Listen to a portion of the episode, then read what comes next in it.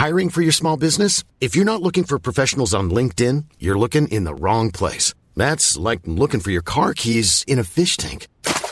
LinkedIn helps you hire professionals you can't find anywhere else, even those who aren't actively searching for a new job but might be open to the perfect role. In a given month, over 70% of LinkedIn users don't even visit other leading job sites. So start looking in the right place. With LinkedIn, you can hire professionals like a professional. Post your free job on linkedin.com slash people today. Hi, I'm Daniel, founder of Pretty Litter. Did you know cats tend to hide symptoms of sickness and pain? I learned this the hard way after losing my cat, Gingy. So I created Pretty Litter, a health monitoring litter that helps detect early signs of illness by changing colors, saving you money and potentially your cat's life. Pretty Litter is veterinarian developed, and it's the easiest way to keep tabs on your fur baby's health right at home. Go to prettylitter.com and use code ACAST for 20% off your first order and a free cat toy. Terms and conditions apply. See site for details.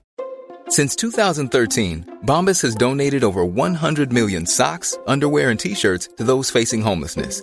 If we counted those on air, this ad would last over 1,157 days. But if we counted the time it takes to make a donation possible, it would take just a few clicks. Because every time you make a purchase, Bombas donates an item to someone who needs it.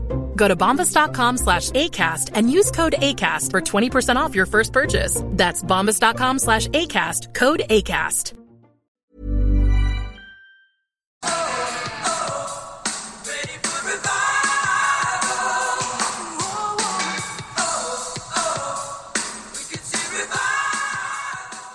Hello, you've arrived at Leaving Hillsong for the second part of Bit of a Weirdo, which is Jo's story of her life in and out of AOG churches over about 20 years. And this episode is more about what it's like to function as a volunteer and as a musician for a big church like that and how that operates. Then we talk a bit about how she sees that life now, and we talk about what changed in her church and her environment that led to her ultimately leaving and how she sees that time now. It's been really great getting all your comments and messages, and the feedback's been just so wonderful. Thank you. I've also taken on board the comments about language in the last episode, so I've taken the decision that I'm not Eminem. We haven't just left high school, so from now on, be assured that these episodes will be fine to share with your mother and my mother and everybody's mother. And thank you for that feedback.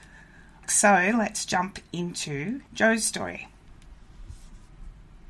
And they they came back and said, "No, you're not married. So your child's illegitimate. So we won't do a we won't do a public dedication." And that kind of really blew things out of the water as far as our family was concerned. Ben's father hit the roof, absolutely hit the roof. He was disgusted. And that's the first time he actually had really gotten involved in. How had your families responded to the pregnancy? They were both extremely supportive from the get go. Like, they were everything that we hoped we would get in terms of Christian support. They really came to the fore. They were incredible. My parents just kept saying, Why do you keep going back there? Why do you keep And- going back there when they kept kicking you? And how would you answer Right. that? I'm a Christian. I got to go to church. I'm Right. a Christian. I'm Yeah, part yeah. of the house. I'm in the house. This is what I do. You know, because we know about trauma bonding. Do you think it kind of bonded you to the group? It tied me in. Nobody else knew what happened in that room except for the people that were there and you and Ben. And it, it only had any meaning in that context. You've got to remain in the context. Otherwise, you've got nowhere to frame it. Yeah. It's actually worse if you step outside that context, having experienced that. You can at least frame it by saying, I'm to blame. I know where I fit. Okay, they're And- here, I'm here, then now it makes sense. If you step outside of that context, like you kind of go, this extremely grievous thing happened to me, and if I leave this context, it has no meaning. It almost perpetuates itself. It's like a self-fulfilling prophecy. You and you have to stay in it because it hurt so much and felt so much. Like it's a thing. Now it's a thing. Where am I going to put this thing? If I put it over there outside of this, it doesn't exist out there. This is how the abusive relationship works is that you become tied to your abuser. You become uh, linked to them. You become, even though you don't want to, or what you really want is to be away from your abuser, but your life has no meaning beyond the abuser. At least you have a role. And when it comes to those people calling themselves the God people, that adds another dimension. So when you believe in God absolutely completely with the everything in you, that God is real, and these people are saying we're the God people, where the f- are you supposed to go to Yeah. put this in context? Because they're saying they're the only God people and they know the truth. And that everything out there is bad and mis you know, misunderstood and oh they misunderstand us, they don't get us, you know, and you're so special when you're here, but you're not special out there. And so you, you remain tied to your abuser because it gives you a role, it gives you an identity, it gives you meaning. And so you just stay there in your little and that's how I felt years Because- later. because that being a time when you might think, well, that's if that's the worst thing that ever happened to you, why didn't you then leave then? So I'm Hmm. wondering what happened then. What did end up? So the last straw, I think, with Central Coast Christian Life Centre at that stage, because we did go back, but we ended up leaving there and going to an offshoot church. And then we got married by that pastor, Congratulations. and we had thank you, and then mm-hmm. we had a dedication at the wedding ceremony for our little baby boy, who was nine months old by that stage. And then not long afterwards, we kind of felt robust enough, like we were actually physically moving closer to our original church, Christian Life Centre. So we thought enough water had sort of gone under the bridge that we would we would go back and give another go. Because now we were a proper family, totally acceptable, all good. So we went back. And that's when I kind of got really involved in music and worship ministry as a job. So I was really enmeshed in that. And I mean, I've got to say, I had the best music director ever. Like, he was just amazing and very clued in in terms of boundaries and what we were and weren't going to do. And he tried to lineate between the expectations of the pastors and what we as a worship team would do. So it was a very healthy environment to be in, in terms of being in music and worship ministry. And I learned so much in that time. This friend went on to help me create my my CD years later when I reduced it, produced a CD of my own songs and put it out. You know, I made some incredible friendships and relationships during that time, and I received some incredible mentoring and support and encouragement to really believe in myself as an artist and and about my identity as an artist. And that was marvelous. But i have to tell you he was up against it so many times. He really drew lines in the dirt and drew lines in the dirt for me. So you know they would say oh we're going to do this this this and this and that and that and he would go no we go we go to here. When kb decided to move on when the new kingdom dynasty moved in this fellow was one of the first to go. What kingdom dynasty moved in? so when KB decided to retire or back to Sydney to the mothership, there was the auditions held for the new senior pastor and this couple from South Australia got it. And the first thing they did was a clean house. And they knew that this particular worship pastor was going to be trouble. And so they made it so difficult for him that he, the minute I met them out, I was out of there. I was out. I'd had enough. So that's actually when you left, was when the new leaders came. That's when we left Central Coast Christian Life Centre. Yeah, I was after the most incredible time of, like, I have to say, there for a few years, it was just absolutely marvelous. I was really happy with what my role was. I was really happy and safe in my ministry because I knew that this particular worship pastor had total autonomy over what we were doing. He was tr- trying to develop us as artists and also in our spirituality. He was a fantastic teacher in regards to worship ministry. And everything I ever learned about it was from him. It was just amazing. And I would have loved that relationship to have continued. And in the end, it was really only that ministry that kept me in it for so long. Were you able to put that previous stuff aside? Yeah, I pretty much just I mean, how were the people treating you as like a that's the- celebrity. So I was the trophy of grace. Trophy of grace. You hung in there. You made good. You did great. You came from nothing and nobody. And look at your family. And look at you. And wow, you're amazing. God's so gracious. And plus, we got married and had a couple more kids. And so we were pretty much redeemed in that respect. And the mortgage and all the things. So yeah, you're like proper now. So that's great which meant that I could just actually get on with what I wanted to do, which really was just worship ministry. My musicality to grow with my worship ministry. And we made albums, I wrote songs, and I, I did some amazing things. I got some wonderful opportunities. But beside all of that was the politic. There was always the politic. There was always the push me, pull you of who got to do what and who said yes and who said nah, and different personalities wanting certain people to be put forward and other people to be pushed back and just But for argument's sake, that would happen anywhere. Yeah, definitely. Any workplace, but then it's never treated like any workplace, is it? It's not a workplace where you can go for unfair dismissal, go for bullying, or this person got to do that because some prophet came to town and said ABC. And I've actually been working in this role ah. for, see, it's not like that. It's not like a workplace. Like you're not allowed to own your role. You're not allowed to own your space. You're not allowed to set boundaries. You're not allowed to have expectations. You're not allowed to have a career progression plan. You're not allowed to decide where you'd like to be in 10 years and aim for that. Now, is this a paid role? No, You I you never got compa- paid You were comparing it to a workplace. I thought maybe. because, for all intents and purposes, it is a workplace. It's got all the same KPIs, it's got all the same expectations, disciplinary consequences, leadership, for all intents and purposes. And it wasn't until I'd actually left the church and went to work for a couple of NGOs that I realised that there there is a structure around all that stuff because there has to be. You have to have volunteer procedures. You've got to have you know workplace safety you've got to allow people the opportunity to progress their careers there's got to be equality and you've got to pay them That's the missing part. Yeah. What kind of hours were you giving to that? so two meetings a week so there would be a maybe i think a tuesday night worship team bible study and then there would be a thursday night worship team musical practice and then there would be turning up to church on sunday at 7 in the morning and being there until 1 p.m. And then they would be back there at four o'clock in the afternoon, right through to whenever the church service ended. I don't know how many hours that is, but that's a part time job right there. Yeah. So that's a lot of dedication. Oh, and that's if you weren't rostered on a creche because you had kids in the creche.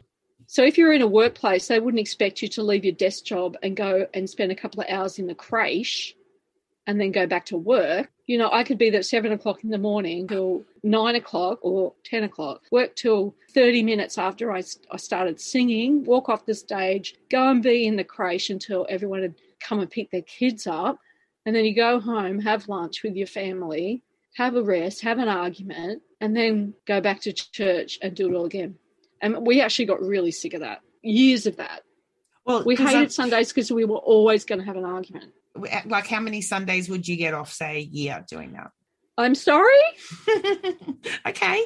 Couple of weekends. Don't get Sundays off. As I said, I had a fantastic music director, but I used to get hand selected for certain events. Oh, we're going to have the AOG conference at our church, so you'll need to be there all day, every day for a week to sing. Okay, I can do that. So now I've got to organise childcare and pay for it.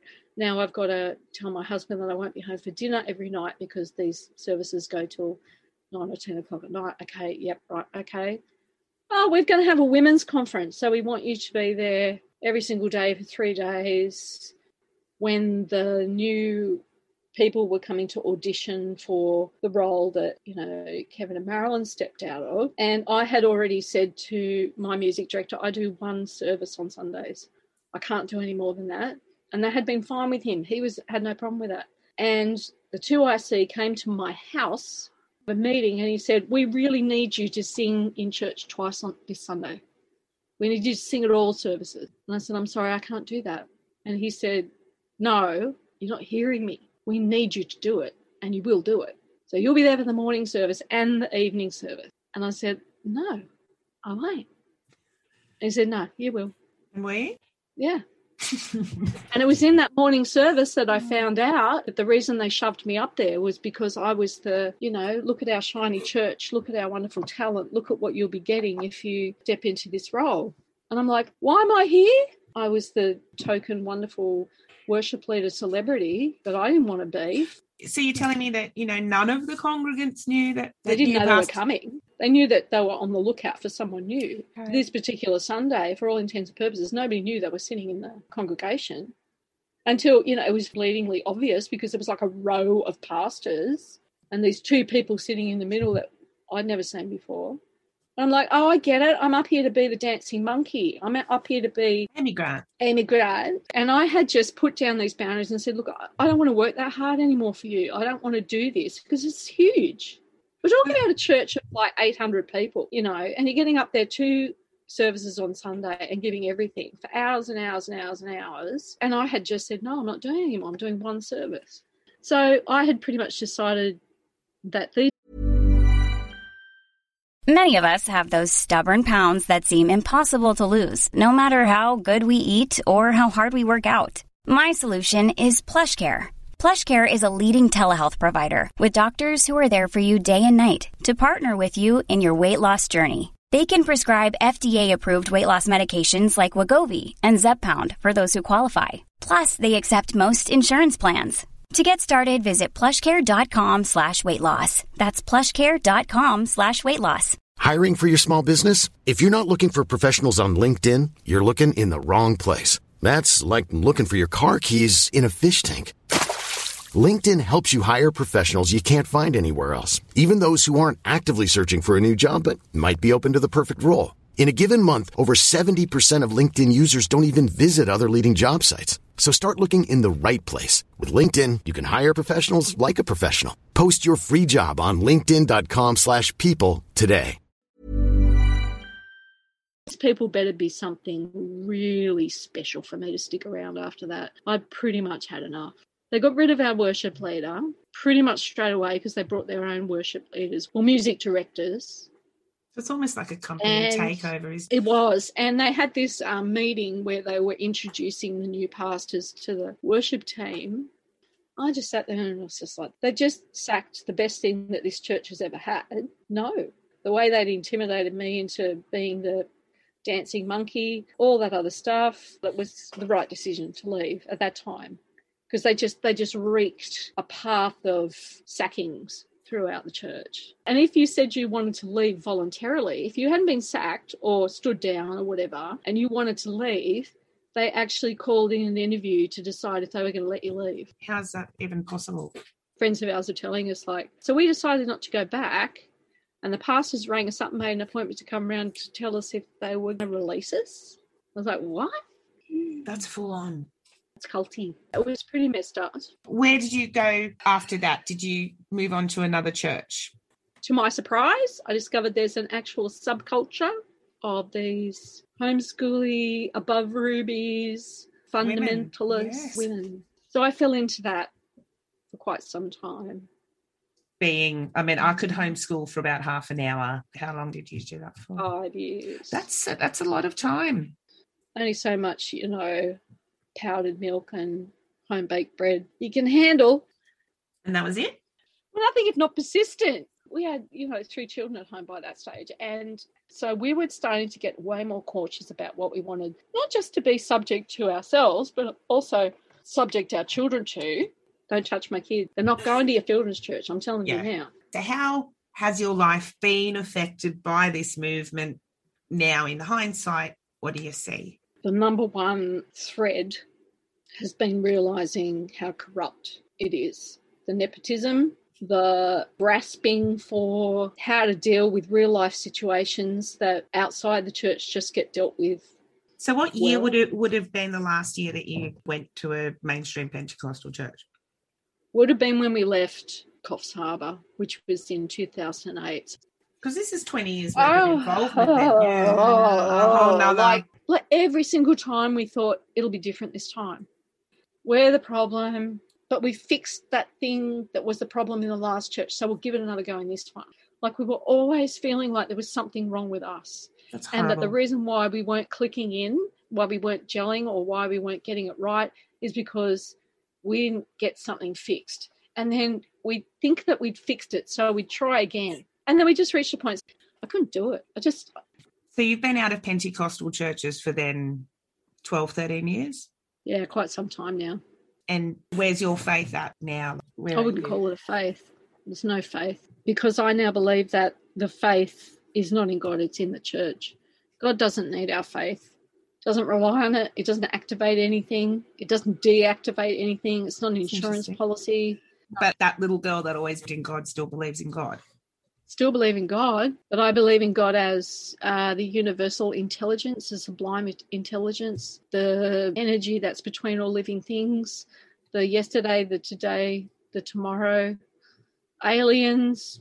I don't know, spirits, the whole shebang. I'm really that, I mean, has that happened over the course of the last, well, since you left the church? I think it was always there. I think there were parts of me that wanted to perhaps define my own path right from the beginning. But, you know, when someone stands up and says they're the God people and you're looking for God, you gravitate there, you believe them. When you're institutionalized, as we are in this society, you believe that you put your trust in institutions, you don't put your trust in yourself. But I've learned, and this is the path that I've been on for the past few years, is that we have everything we need to commune with God, if you want to call God God. It's all within us. It's an expression of who we are. And at this time, my actual definition of what I am would I would say I'm a witch. And I identify as a witch for two reasons. One, because it keeps the Christians away from me. And that's not even kidding. But two, because being a witch embodies a kind of female strength, intuition, wisdom, journey,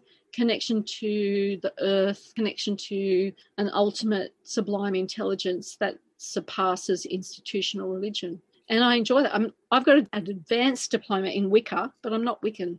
I'm not into religion. I've also got a qualification in pastoral ministry. I've also got most of the way to a qualification in chaplaincy. The only reason I didn't get that completed was because I refused to do an internship in the church, considering I couldn't get recognition of prior learning. So I could be a qualified chaplain right now if I wanted to be. As it is, I'm probably more qualified than most pastors are to pastor a church. And yet I no longer want to do that. I just think that the whole system is set up to disempower rather to empower people. So I'm not interested in that anymore. Out of those 20 years, what did they give you? This is interesting because you say, what did it give me?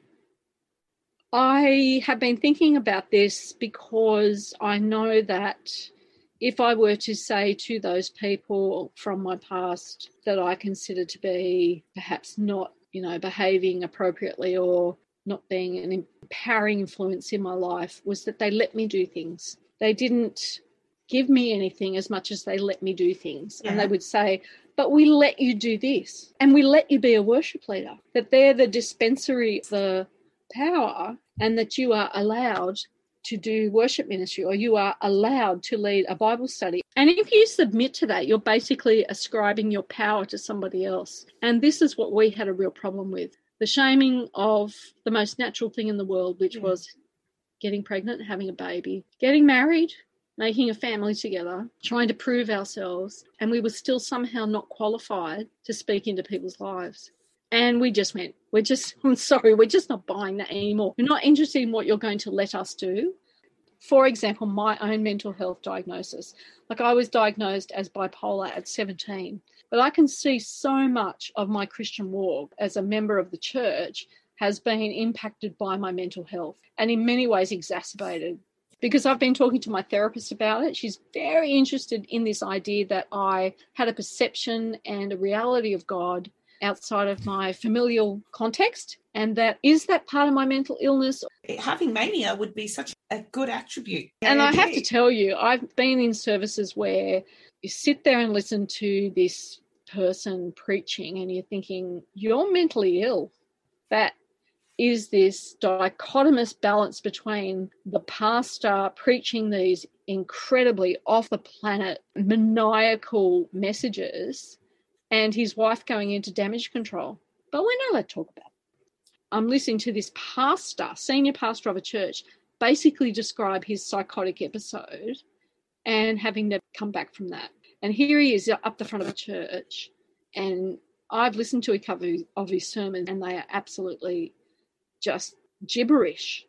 And then right. either the junior pastor or his wife would get up and say, Oh, so what Pastor blah, blah, blah meant to say was, it's a collective psychosis whereby the, the indications are the same. So we'll see someone demonstrate, oh, we roll on the floor or we run around the room, and then they will mirror those actions because they think that it's the problem with these things is that you go into them and you feel like you're left out if you don't have it. People are much more vulnerable and much more willing to even subliminally enter in because they feel that there's that exclusion if they don't exhibit these um, behaviors. So they're much more vulnerable to do them, even if they, they never would have done them in real life. It's about this they're the God people. I belong to them. I'm part of them. So I've got to exhibit these behaviors and adopt these ideas, as opposed to, well, what's the alternative? What have you taken away from the 20 years of AOG and Hillsong experience? Yeah, that's a two sided coin. There's the good things that you took away, and then there's the not so good things that you took. I benefited so much from what I went through, what I opened myself to, what I learned. And like in terms of my musicianship and my artistry, I learned so much. I was thankful, I now am thankful to have been under the care of a person who had a very high level of professional musicianship. And so this person wasn't some airy fairy weaver. He actually was an incredibly gifted musician. And so the support and the encouragement that he gave me in terms of my artistry is invaluable. It goes with me to this day. His confidence in me that I could carry through the tasks that were assigned to me built my confidence in a way that transcends the church. So even though I'm out of the church now, I fall back on that going, you know what, I, I respect that person so much that I know that what they thought of me was real and I, I carry that through to this day. On the re- reverse side of that was that I feel I was exploited. I feel I was infantilized. I was made to feel like I was brainless and that I couldn't possibly know what was good for me. I mean, I'm talking in terms of my ministry now, so worship ministry. And I was never allowed to stray beyond that.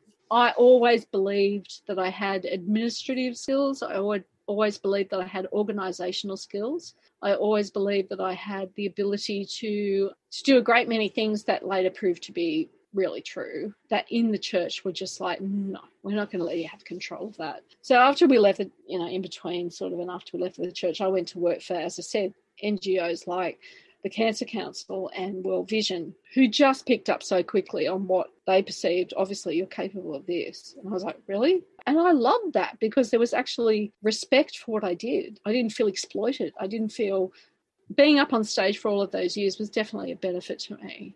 What would you say to somebody who's just started going to a mainstream Pentecostal church? Hold on to your actual life. Stay connected to your actual life. And if your life starts to look like the church is your actual life, you need to take stock. The church is not your life. They will try and be your life. You take a, an organization like Hillsong, and they will try and be your life. They talk about the house because they want you to believe that that's your home. They want you to buy into the idea that it is safe, that it is secure, that it is where you should bring everything that you're worried about. They they they know what they're doing. They want you to transfer your reality into their reality. And then they build a lingo and a currency and everything around that so that you will swap what you know to be true for what they want you to believe. And this is the greatest danger is if you cut ties with what you know to be your reality because you think it's of the world, you think it's evil, and they will tell you that. And so you exchange it all and buy completely 100% into the church. Church should be part of your life. Later down the track, you realize you're just a commodity to be passed around or a commodity to be manipulated or just a, like, oh, we've got this. What have you got? Not all of your life. I can't thank you enough for sharing all of this today because I know it doesn't come at no personal cost. And I also know that there's a lot of people, thinking women as well as men, that will really resonate with your story and are going, really? Someone else? This happened to someone else too? And that's all we've been trying to do. So thank Absolutely. you so much. My absolute pleasure.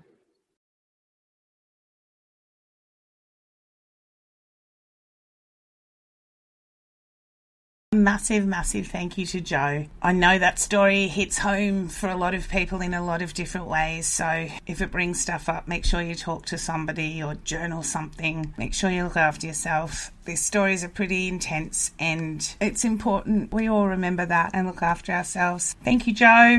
There'll be another episode of Leaving Hillsong on Wednesday and then Sunday. Thank you for being part of this conversation. Thank you for being a part of this conversation. There'll be another episode of Leaving Hillsong on Wednesday and Sunday. We'll talk to you then. Bye.